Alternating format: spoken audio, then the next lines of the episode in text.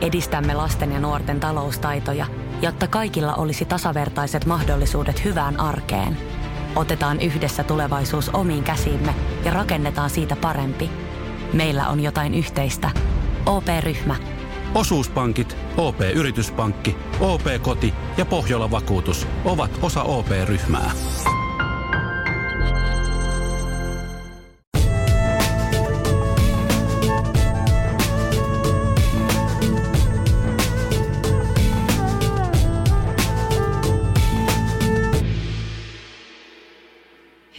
Ja tervetuloa kuuntelemaan Ole itsellesi armollinen podcastia. Tällä kertaa lähdetään syventymään syvempiin tarpeisiin.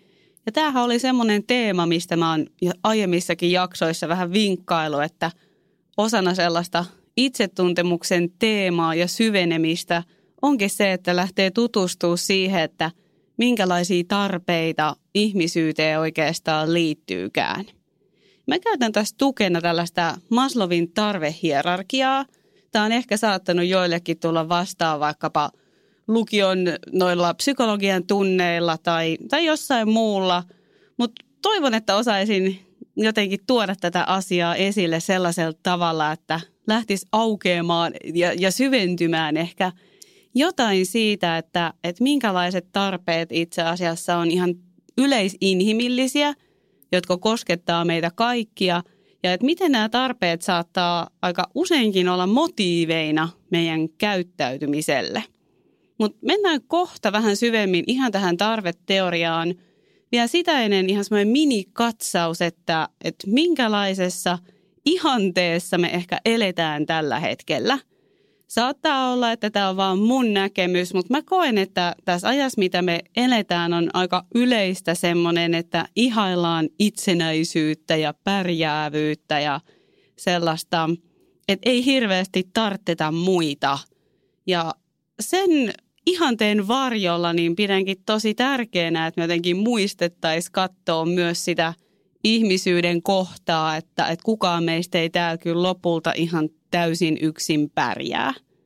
Mä koen sen kanssa aika raskaana taakkana ajatella, että, että kaikesta pitäisi jotenkin selviytyä itse.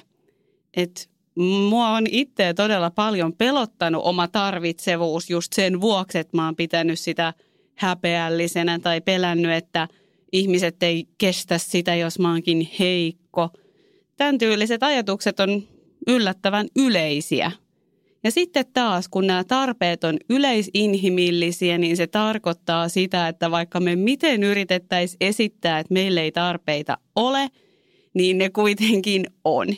Ja siitä päästäänkin siihen, että jos me ei pystytä terveillä ja itsellemme jotenkin autenttisilla tavoilla näitä inhimillisiä tarpeita täyttämään, niin ne alkaa usein korvaantumaan haluilla – ja haluaminen onkin tässä ajassa semmoinen ehkä enempi näkyvillä oleva asia. Ja todellakaan en tuomitse mitään haluamista. Enempikin ajattelen, että, että haluamista voi alkaa katsoa vähän symbolisemmin. Että hmm, silloin kun mä haluan vaikka hienon urheiluauton tai käsilaukun, niin mitä, mitä mä ihan oikeasti haluan? Mitä se vaikka symboloi? No, noi oli ehkä aika sellaisia materialistisia esimerkkejä, eikä siinä mitään pahaa, mutta vaikka omalla kohdalla, että mitä mä ihan oikeasti silloin halusin, kun mä halusin olla kauhean laiha. Tai mitä joku haluaa silloin, kun haluaa vaikka hirveästi menestyä. Ja taas näissä asioissa ei ole yhtään mitään väärää tai pahaa, mutta siellä taustalla on joku syvempi tarve, mitä me koitetaan täyttää. Esimerkkejä näistä tarpeista voi olla vaikka tarve kokea olevansa merkityksellinen. Yksi esimerkki voi olla tarve kokea, että on turvassa. Ja aika monesti me ihmiset, mitä me pohjimmiltaan haetaan, on sellaista kuin rauhaa ja sitä, että me päästäisiin jotenkin kotiin itseemme. Ja äh, mun mielestä on tosi hyvin sanottu, että vapaus ei ole sitä, että me saadaan tehdä aina mitä me halutaan – vaan vapaus on itse asiassa sitä, että ne meidän mielen möröt ja paineet ei enää hallitse sitä meidän toimintaa. Ja siksi tämä tarveteema onkin mun mielestä niin tärkeä, että tämä tuo jotenkin läpinäkyväksi sellaiset tarpeet, jotka kuuluu ihmisyyteen, sellaiset tarpeet, joita ei voi ylittää, ohittaa, kiertää tai kaartaa, vaan niihin voi lähteä enempikin tutustuu ja kysyä itseltään rehellisesti, että miten mä oon koittanut tätä tarvetta täyttää ja toimiiko se. Koska näitä tarpeita voi koittaa täyttää tosi monenlaisilla tavoilla. Me voidaan koittaa täyttää näitä tarpeita tavoilla, jotka on pitkässä juoksussa meille itselle haitallisia. Ne voi tuottaa hetken mielihyvää, mutta pitkässä juoksussa ne kääntyykin meitä itseä vastaan. Tästä yksi vaikka aika klassinen esimerkki voisi olla tupakan polttaminen tai tunnesyöminen tai no tosi radikaali esimerkki, mutta viiltäminen.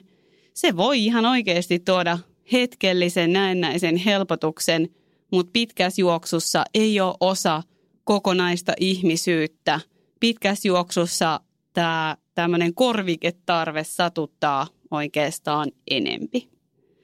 Tai sitten niitä tarpeita voi täyttää tavoilla, jotka tuntuu alkuun vähän epämukavilta, mutta ne onkin pitkässä juoksussa hyviä. Ja meditaatio tulee nyt mulla tästä ekana esimerkkinä mieleen. Eli usein meditaation aloittaminen voi olla aika iso kynnys. Se voi tuntua alkuun vähän epämukavalta, pysähtyy ja omat ajatukset ja tuntemukset tuleekin vähän näkyvimmiksi itselleen. Se on alkuun usein aika epämukavaa. Mutta taas pitkässä juoksussa tiedetään ja, ja ihmiset toki kokeekin sen, ei vaan niin kuin tiedon valossa, että ne sen hyödyt, meditaation hyödyt, niin ne on siellä omassa elämässä tosi suuret.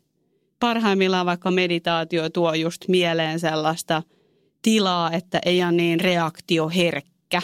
Pystyy jotenkin erottelemaan omia ajatuksia ja tunteita siitä, että mitä ihan oikeasti tapahtuu. Ja se kyllä tuo ihmiseen tietynlaista levollisuutta ja joustavuutta.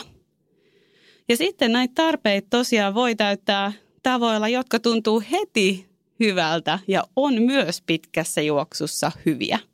Tästä tulee esimerkki itselle mieleen, vaikka mulle kirjoittaminen on sellainen, että, että se on keino, joka usein heti tuntuu hyvältä ja pitkässäkin juoksussa ei, ei tee niin kuin mulle pahaa. Eli tärkeä kysymys näiden tarpeiden kohdalla, jotka mä muuten avaan kohta tarkemmin tai tässä osiossa avataan – osa näistä ja seuraavassa osiossa syvennytään vieläkin tarkemmin näihin kaikkiin tarpeihin, jotka ihmisyyteen kuuluu. Mutta tässä oli esimerkkejä näistä eri keinoista, millä tarpeita voi koittaa täyttää. Ja ihan lyhykäisyydessään mä vielä jaottelen, että tarpeita voi koittaa täyttää terveillä, aidoilla tavoilla tai sitten niin sanotuilla korviketarpeilla – ja tämä korviketarve oikeastaan syntyy siitä, että usein jo aika sieltä lapsesta tai nuoresta alkaen, jos joku meidän tarve ei ole päässyt täyttymään terveellä tavalla, niin me etitään joku korvikekeino. Tästä aika klassinen esimerkki voi olla vaikka nyt, että suklaa täyttää yhteyden ja rakkauden tarvetta.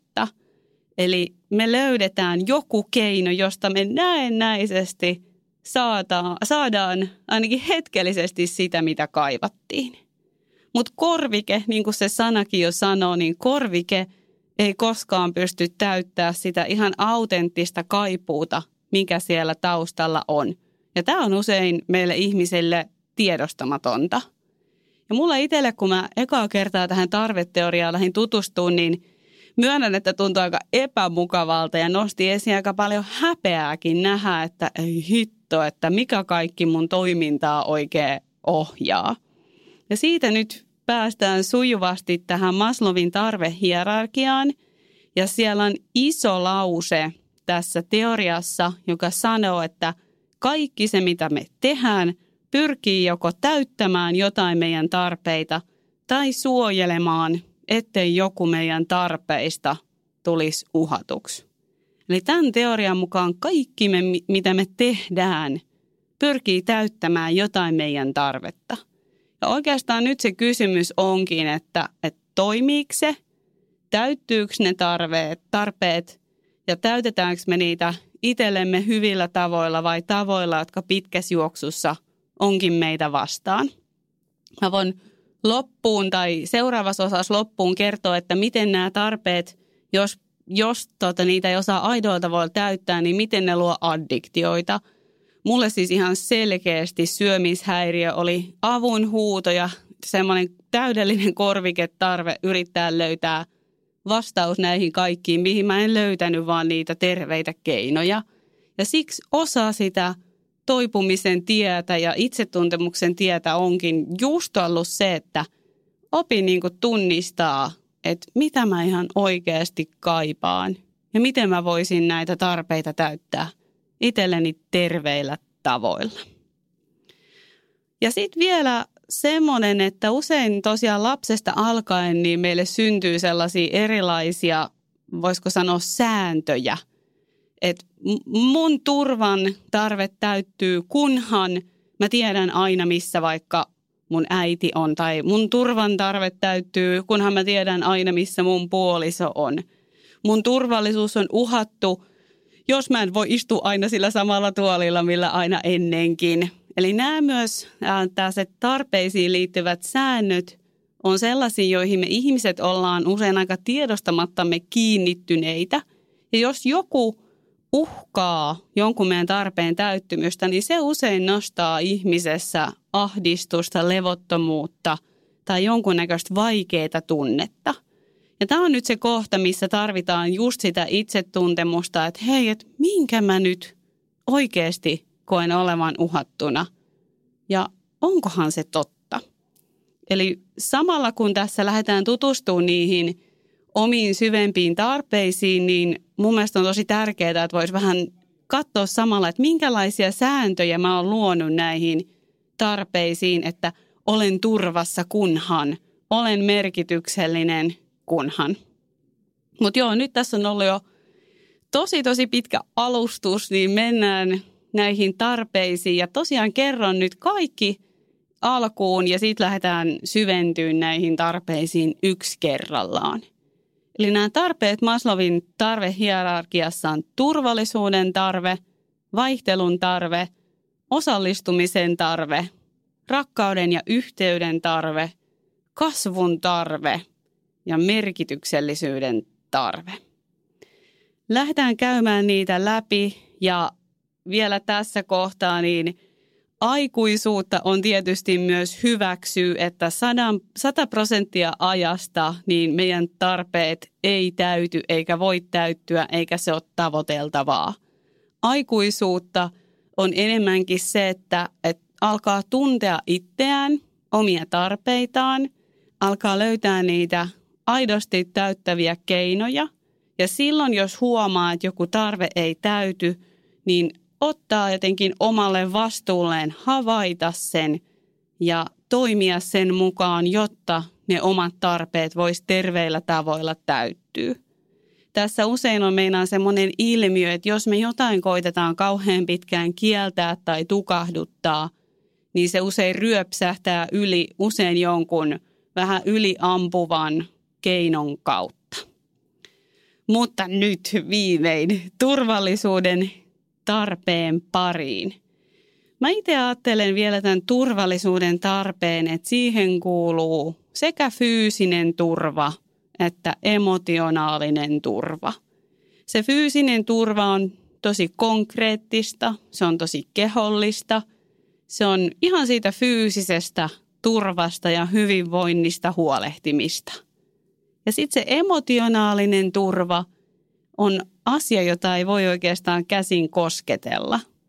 Se on kokemus siitä, että, että voiko luottaa, että mulle ollaan hyviä, luottaako siihen, että mua kohdellaan kunnioittain, vai onko semmoinen turvaton olo, ja turvaton olo voi ilmetä just vaikka ahdistuksena, levottomuutena ja erilaisina pelkoina siitä, että joku mulle rakas ihminen – toimisi jollain tavalla mua satuttaen.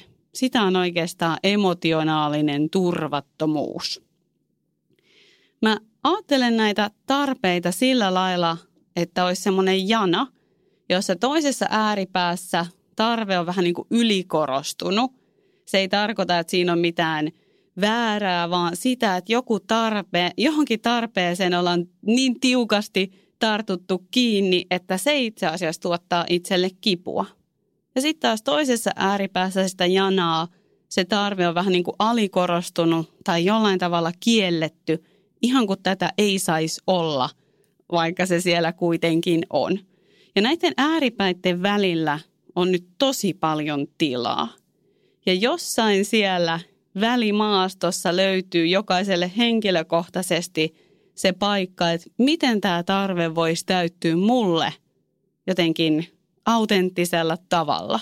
Eli ei ole olemassa mitään yhtä ohjekirjaa, joka voisi sanoa, että kun ihminen tekee näin, niin sitten tämä tarve täyttyy, vaan tämä on ihmiskohtaista ja siihen vaikuttaa totta kai eletty elämä ja persoonallisuus ja monet muutkin asiat. Mutta tämän turvan kohdalla, jos nyt mietitään, että jos se turvallisuuden tarve on siellä ylikorostuneessa, niin silloin itse asiassa usein on taustalla hyvinkin turvattomia kokemuksia. Eli on vaikka siellä lapsuudessa ollut jotain sellaista pelottavaa ja vaikeaa ja kipeätä. siellä on turvattomuudessa suuri reikä tai turvassa on suuri aukko. Ja siksi aika ymmärrettävästikin niin hirveästi haetaan turvaa. No se saattaa näkyä elämässä orjallisten kaavojen noudattamisena, sellaisena vähän niin kuin spontaaniuden puutteena ja tietynlaisena ehkä jähmettymisenä. Että mä, mä aina vaikka ostan sitä samaa juustoa leivän päälle, eli ei ole hirveästi semmoista joustavuutta tai tilaa kokeilla uusia asioita. Silloin kun se turvallisuuden hakeminen on jossain ääripäässä, niin elämää ohjaa jotkut säännöt ja mieli uskottelee, että jos sä toimit toisin, niin se turvattomuus tulee näkyville. Se on aika, aika kipeäkin kohta. Sitten taas, jos se turvallisuuden tarve on siellä toisessa ääripäässä, eli siellä vähän niin kuin kielletyn ääripäässä, niin se taas näkyy elämässä sellaisena rajattomuutena, ehkä vähän liiallisena sinisilmäisyytenä, tietynlaisena niin kuin naiviutena ja impulsiivisuutena. Ja tämmöinenkin kokemus voi kyllä syntyä siitä, että on ollut turvatonta ja usein siis syntyykin sellaisessa lapsuuden ympäristössä, jossa ei ole vaikka hirveästi saanut rajoja, saanut oppia syitten ja seurauksien yhteyttä. Eli silloin ihminen vähän niin kuin alitajuisesti hakee rajaa, hakee sitä, että sanooks joku mulle, että hei seis. Ja tämäkin tapa on tietysti ihmiselle itselleen aika tosi tosi kuormittava. Mitä se sitten on, kun tämä turvallisuuden tarve täyttyy jotenkin terveellä tavalla, kun se on siellä keskiössä, niin se tuo elämään sellaista vakautta, jotenkin juurtuneisuutta, selkeyttä ja luottamusta elämään. Luottamusta, että, että tämä elämä on mulle hyvä. Eli vähän niin kuin muistaakseni tokassa jaksossa puhuttiin tästä kannattelukokemuksesta, eli holding-kokemuksesta – ja tämä turvallisuuden tarve on siinä mielessä tosi jännä, että ihminen usein huomaa tämän tarpeen olemassaolon vasta silloin, kun se tuntuu puuttuvan. Mulle tämä turvallisuuden tarve on oikein ollut hyvinkin huutava. Ja mä muistan, miten mä oon ollut kateellinen ihmisille, jotka näyttää tai näytti mun silmiin siltä, että niillä on niinku perusturva kunnossa – kun itse taas koki silloin, että elää semmoisessa jatkuvassa tunnetason turvattomuudessa. Mä olin kateellinen ihmisille, keitä mä luulin riitelevän vaikka roskien vi- viemisestä, kun ne omat riidat vaikka parisuhteessa oli aina jotain tosi niin raadollista ja suurta. Mutta turvan tarpeen usein siis havaitsee vasta silloin, kun se puuttuu. Ja tästä voi seurata se, että – silloin taas kun on turva, eli kun tämä turva täyttyy, niin sitä ei ehkä oikeastaan havaitse. Ja voi olla hyvä tietää, että psykologisesti niin jotta voi olla turvallista, niin se mikä siihen hitusen liittyy on tylsyys.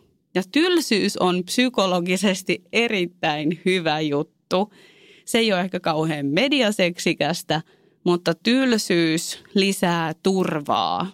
Tämä voi olla oikeasti tärkeä muistaa, että, että seuraavan kerran, kun sulla on tosi tylsää, niin voit vetää syvää henkeä ja kiittää, että okei, että nyt mulla täytyy olla tosi turvallista. Ja tästä syystä myös siis pienet lapset ja todellakin me aikuisetkin tarvitaan aikaa, jolloin me ei koko aika tehdä jotain tai viihdytetä itteemme jollain. Et meillä on tilaa vaan sille, että koko aika meidän pää ei ole täynnä jotain virikettä, koska se lisää turvaa. Mutta sitten myös turvallisuuden tarvetta niin voi lähteä vahvistamaan. Sitä itse asiassa käsittelee – yksi osa kokonaan tätä meidän podcast-sarjaa. Käsitellään psykologista turvallisuutta ja siinä mennään oikeasti syvällisesti siihen, että miten turvallisuuden tunne rakentuu niin kuin psykologisesti. Mutta tällä vielä niin kuin äkkiseltään, niin turvaan liittyy joustavat elämän myötäiset rajat. Se on sitä, että miten mä pidän huolta mun turvasta, sitä, että miten mua saa kohdella – mikä on okei, mikä ei ole okei. Sitten turvaan liittyy kuulluksi ja nähdyksi tulo, niiden omien tunteiden ja tarpeiden semmoinen hyväksyvä suhtautuminen niihin, että hei, että musta saa olla tällaisia asioita. Mutta käydään sitä sitten syvällisemmin läpi jatkossa. Mutta tässä kohtaa vaan voisit alkuun ottaa ihan pienen itsereflektion, että, että miten sä itse koet turvan tarpeen sun elämässä täyttyvän. Ja tämähän on aina jokaisen ihmisen oma kokemus, että mikään meidän ulkoinen olosuhde ei määritä sitä, että okei, mulla on ulkoisesti nämä ja nämä asiat, että kyllä mun varmaan täytyy kokea turvaa, vaan se on aina sisäinen kokemus. Mä tiedän ihmisiä, joilla on esimerkiksi taloudellisesti todella paljon runsautta ja monen muun mielestä voisi näyttää siltä, että heillä täytyy olla turvallista, mutta näillä ihmisillä voi olla sisällä suurikin hätä ja pelko ja turvattomuus. Eli mikään ulkoinen puite ei määritä sitä, että kokeeko olonsa turvalliseksi vai ei. Mutta voit sitä tunnustella, että mikä, mikäköhän kohta tässä turvallisuudessa olisi sulle semmoinen, että miten sitä voisi vahvistaa – ja tunnistitko tällä turvallisuusjanalla taipuvaisuutta, että olisit jommassa kummassa ääripäässä? Omasta polusta voin sanoa sen verran, että mulle tämä turvallisuuden tarve, niin kuin vähän jo sanoinkin, niin on ollut tosi ylikorostunut. Ja mulle teki tosi hyvää mun itsetuntemuksen tiellä, niin hitusen hellittää siitä ylikorostuneesta turvan hausta – ja vahvistaa sitä sisäistä turvaa. Eli tavallaan mun piti niinku kohdata se, että vaikka mä miten viilaan näitä mun sisäisiä sääntöjä, niin nämä ei nyt tuo sitä turvaa, mitä mä haen. Mun kehon rasvaprosentilla ei ole mitään tekemistä mun turvallisuuden kokemisen kanssa. Hyvä, eteenpäin. Eli vaihtelun tarpeeseen seuraavaksi. No jos lähtee siitä, että jos elämä olisi aina tosi samanlaista, niin se olisi aika puuduttavaa. Parhaimmillaan vaihtelun tarve tuo sellaista elossaolon tunnetta elämään. Että elämässä on jotain raikasta, tuoretta, uusiutuvaa, jotain, joka tässä vähän niin kuin väreilee. Tämä ei ole niin kuin pysähtynyttä. Tämä, tämä menee eteenpäin. Ja sitten taas, jos ajatellaan sitä janaa, että jos tämä vaihtelun tarve on siellä ylikorostuneessa ääripäässä, niin se näkyy elämässä helposti semmoisena levottomuutena, vaikeutena sitoutua ja semmoinen oma energia on aika hajaantunutta. Voi olla, että paljon aloittaa asioita, mutta ei saa oikein mitään vaikka vietyä päätökseen. Se on vähän semmoista adrenaliini chunky meininkiä, että koko aika hakee – jotain uutta virikettä ja ärsykettä. Ja silloin usein itse asiassa semmoinen tavallinen ja vakaa saattaa pelottaa. No tämä usein ehkä sitten johtuu siitä, että, että jos on adrenaliinit päällä ja koko aika uusia ärsykkeitä, niin sillä itse asiassa saattaa välttää kohtaamasta vaikka just sitä tylsyyttä tai vaikka just jotain omaa ehkä kipua. No sitten taas, jos tämä vaihtelun tarve on siellä toisessa ääripäässä, eli siellä kielletyssä ääripäässä, niin silloin se voi näkyä elämässä semmoisena no ylikorostuneena turvan hakemisena, mutta vaikeutena sanoa elämälle kyllä. Vaikeutena tehdä päätöksiä ja se on just sitä, että ei oikein ehkä uskalla altistaa itseään millekään uudelle, koska voisi tulla pettymys. Eli siinä vaihtelussa on jotain, joka silloin pelottaa, tuntuu turvattomalta, koska sitä ei hallitse. Tämä on ollut mulle se henkilökohtainen ääripää, eli mulle vaihtelun tarve oli pelottava ja vähän kiellettykin juttu. Ja just mun omalla itsetuntemuksen tiellä, niin tämä on taas se kohta, mitä mun on täytynyt lähteä vahvistaa, että miten mä voisin tuoda mun elämään vaihtelua, vähän murtaa kaavoja, vähän heittäytyä, vähän harjoitella ole spontaanimpi. Ja tämä on hirmu yksilöllistä, että miten tämä tarve kenellekin täyttyy. Siihen ei todellakaan tarvitse benchihyppyjä tai mitään suurta adrenaliiniryöppyä. Se voi olla ihan sitä, että, että mä kokeilen jotain uutta kahvilaa, syön jotain, mitä en ole ikinä ennen syönyt, tai kävelen uutta reittiä, tai kokeilen jotain uutta lajia. Sen ei todellakaan tarvitse olla aina vauhtia ja vaarallisia tilanteita, vaan jonkun näköistä kaavan murtamista – ja se sitten taas, mitä tämä vaihtelu parhaimmillaan tuo sinne elämään, niin kuin jo aiemmin sano, sanoinkin, niin on se tunne siitä, että mä oon elossa. Ja se tuo itse asiassa luovuutta. Vaihtelu, jotenkin kun se murtaa niitä tiettyjä kaavoja, niin se itse asiassa on ikkuna myös luovuuteen ja sille, että saa uusia ärsykkeitä, uuden näköistä inspiraatiota ja ihan niin kuin – aistinautintoja. Ja taas tässä kohtaa voit pikkasen reflektoida, että miten tämä vaihtelun tarve sulla täyttyy. Onko se taipuvainen menemään jompaan kumpaan ääripäähän ja mitä voisi olla sulle sellaista, mikä olisi terve tapa täyttää tätä vaihtelua. Tämä on semmoinen, että mä oon itse ihan laitan kalenteriin, että tee jotain toisin – Nykyisin se onneksi tapahtuu jo aika paljon helpommin, mutta siinä alkuvaiheessa, kun lähi näitä tutkii, niin todellakin piti ihan laittaa itselleen ylös, että murra jotain kaavaa. Joo, sitten jatketaan taas seuraavaan tarpeeseen ja se on osallistumisen tarve.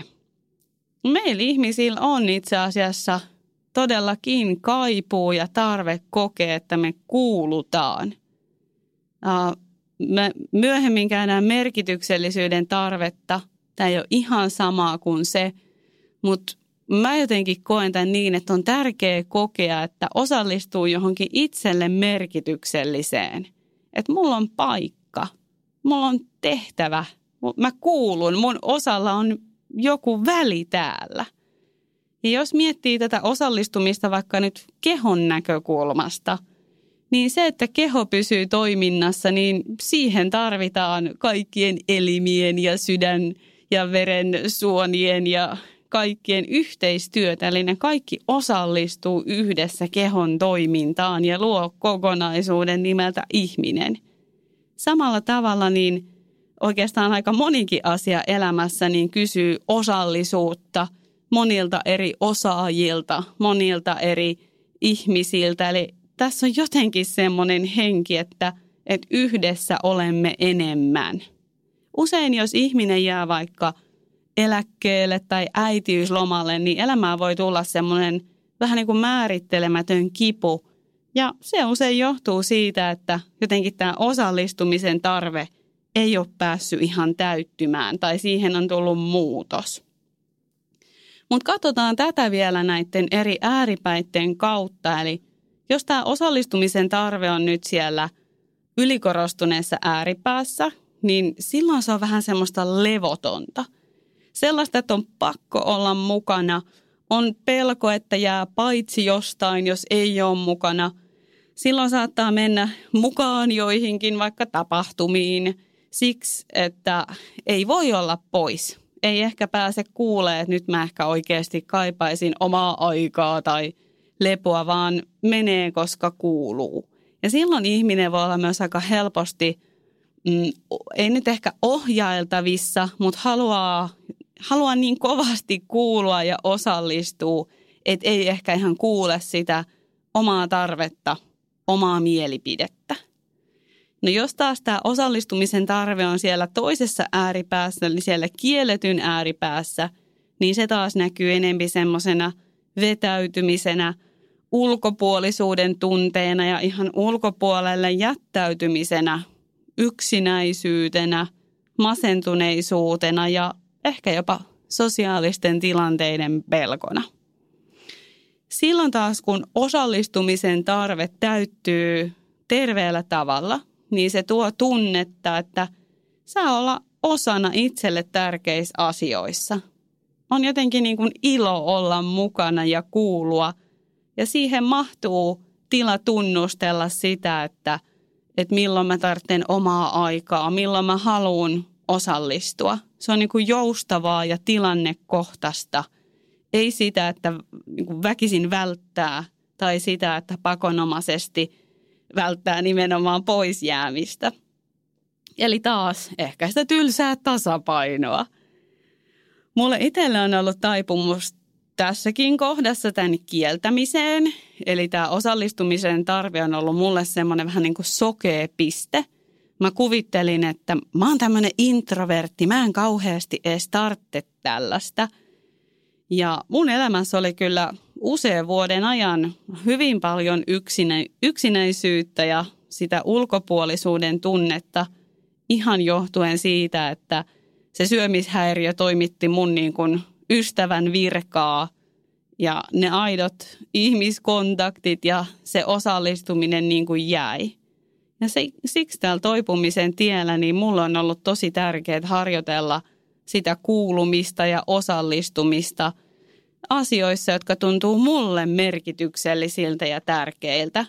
Ja voin kyllä todella kokemuksesta sanoa, että, että niitä kohtia, jotka on mulla ollut kiellettyjä, kun mä oon lähtenyt niitä sallimaan – ja taas niitä kohtia, jotka mulla on ollut ylikorostuneita, kun mä oon lähtenyt niiden taustalla olevia pelkoja katsomaan ja harjoitellut löytää vähän terveempiä tapoja täyttää niitä tarpeita, niin mun elämänlaatu on kyllä kokemuksellisesti parantunut tosi paljon.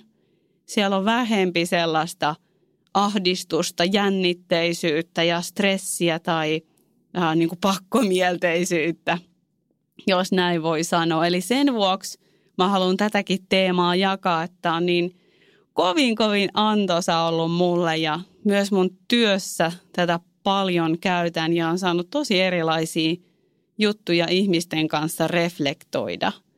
Seuraavassa osiossa jatketaan kolme muuta tarvetta, eli rakkaus, kasvu ja merkityksellisyys.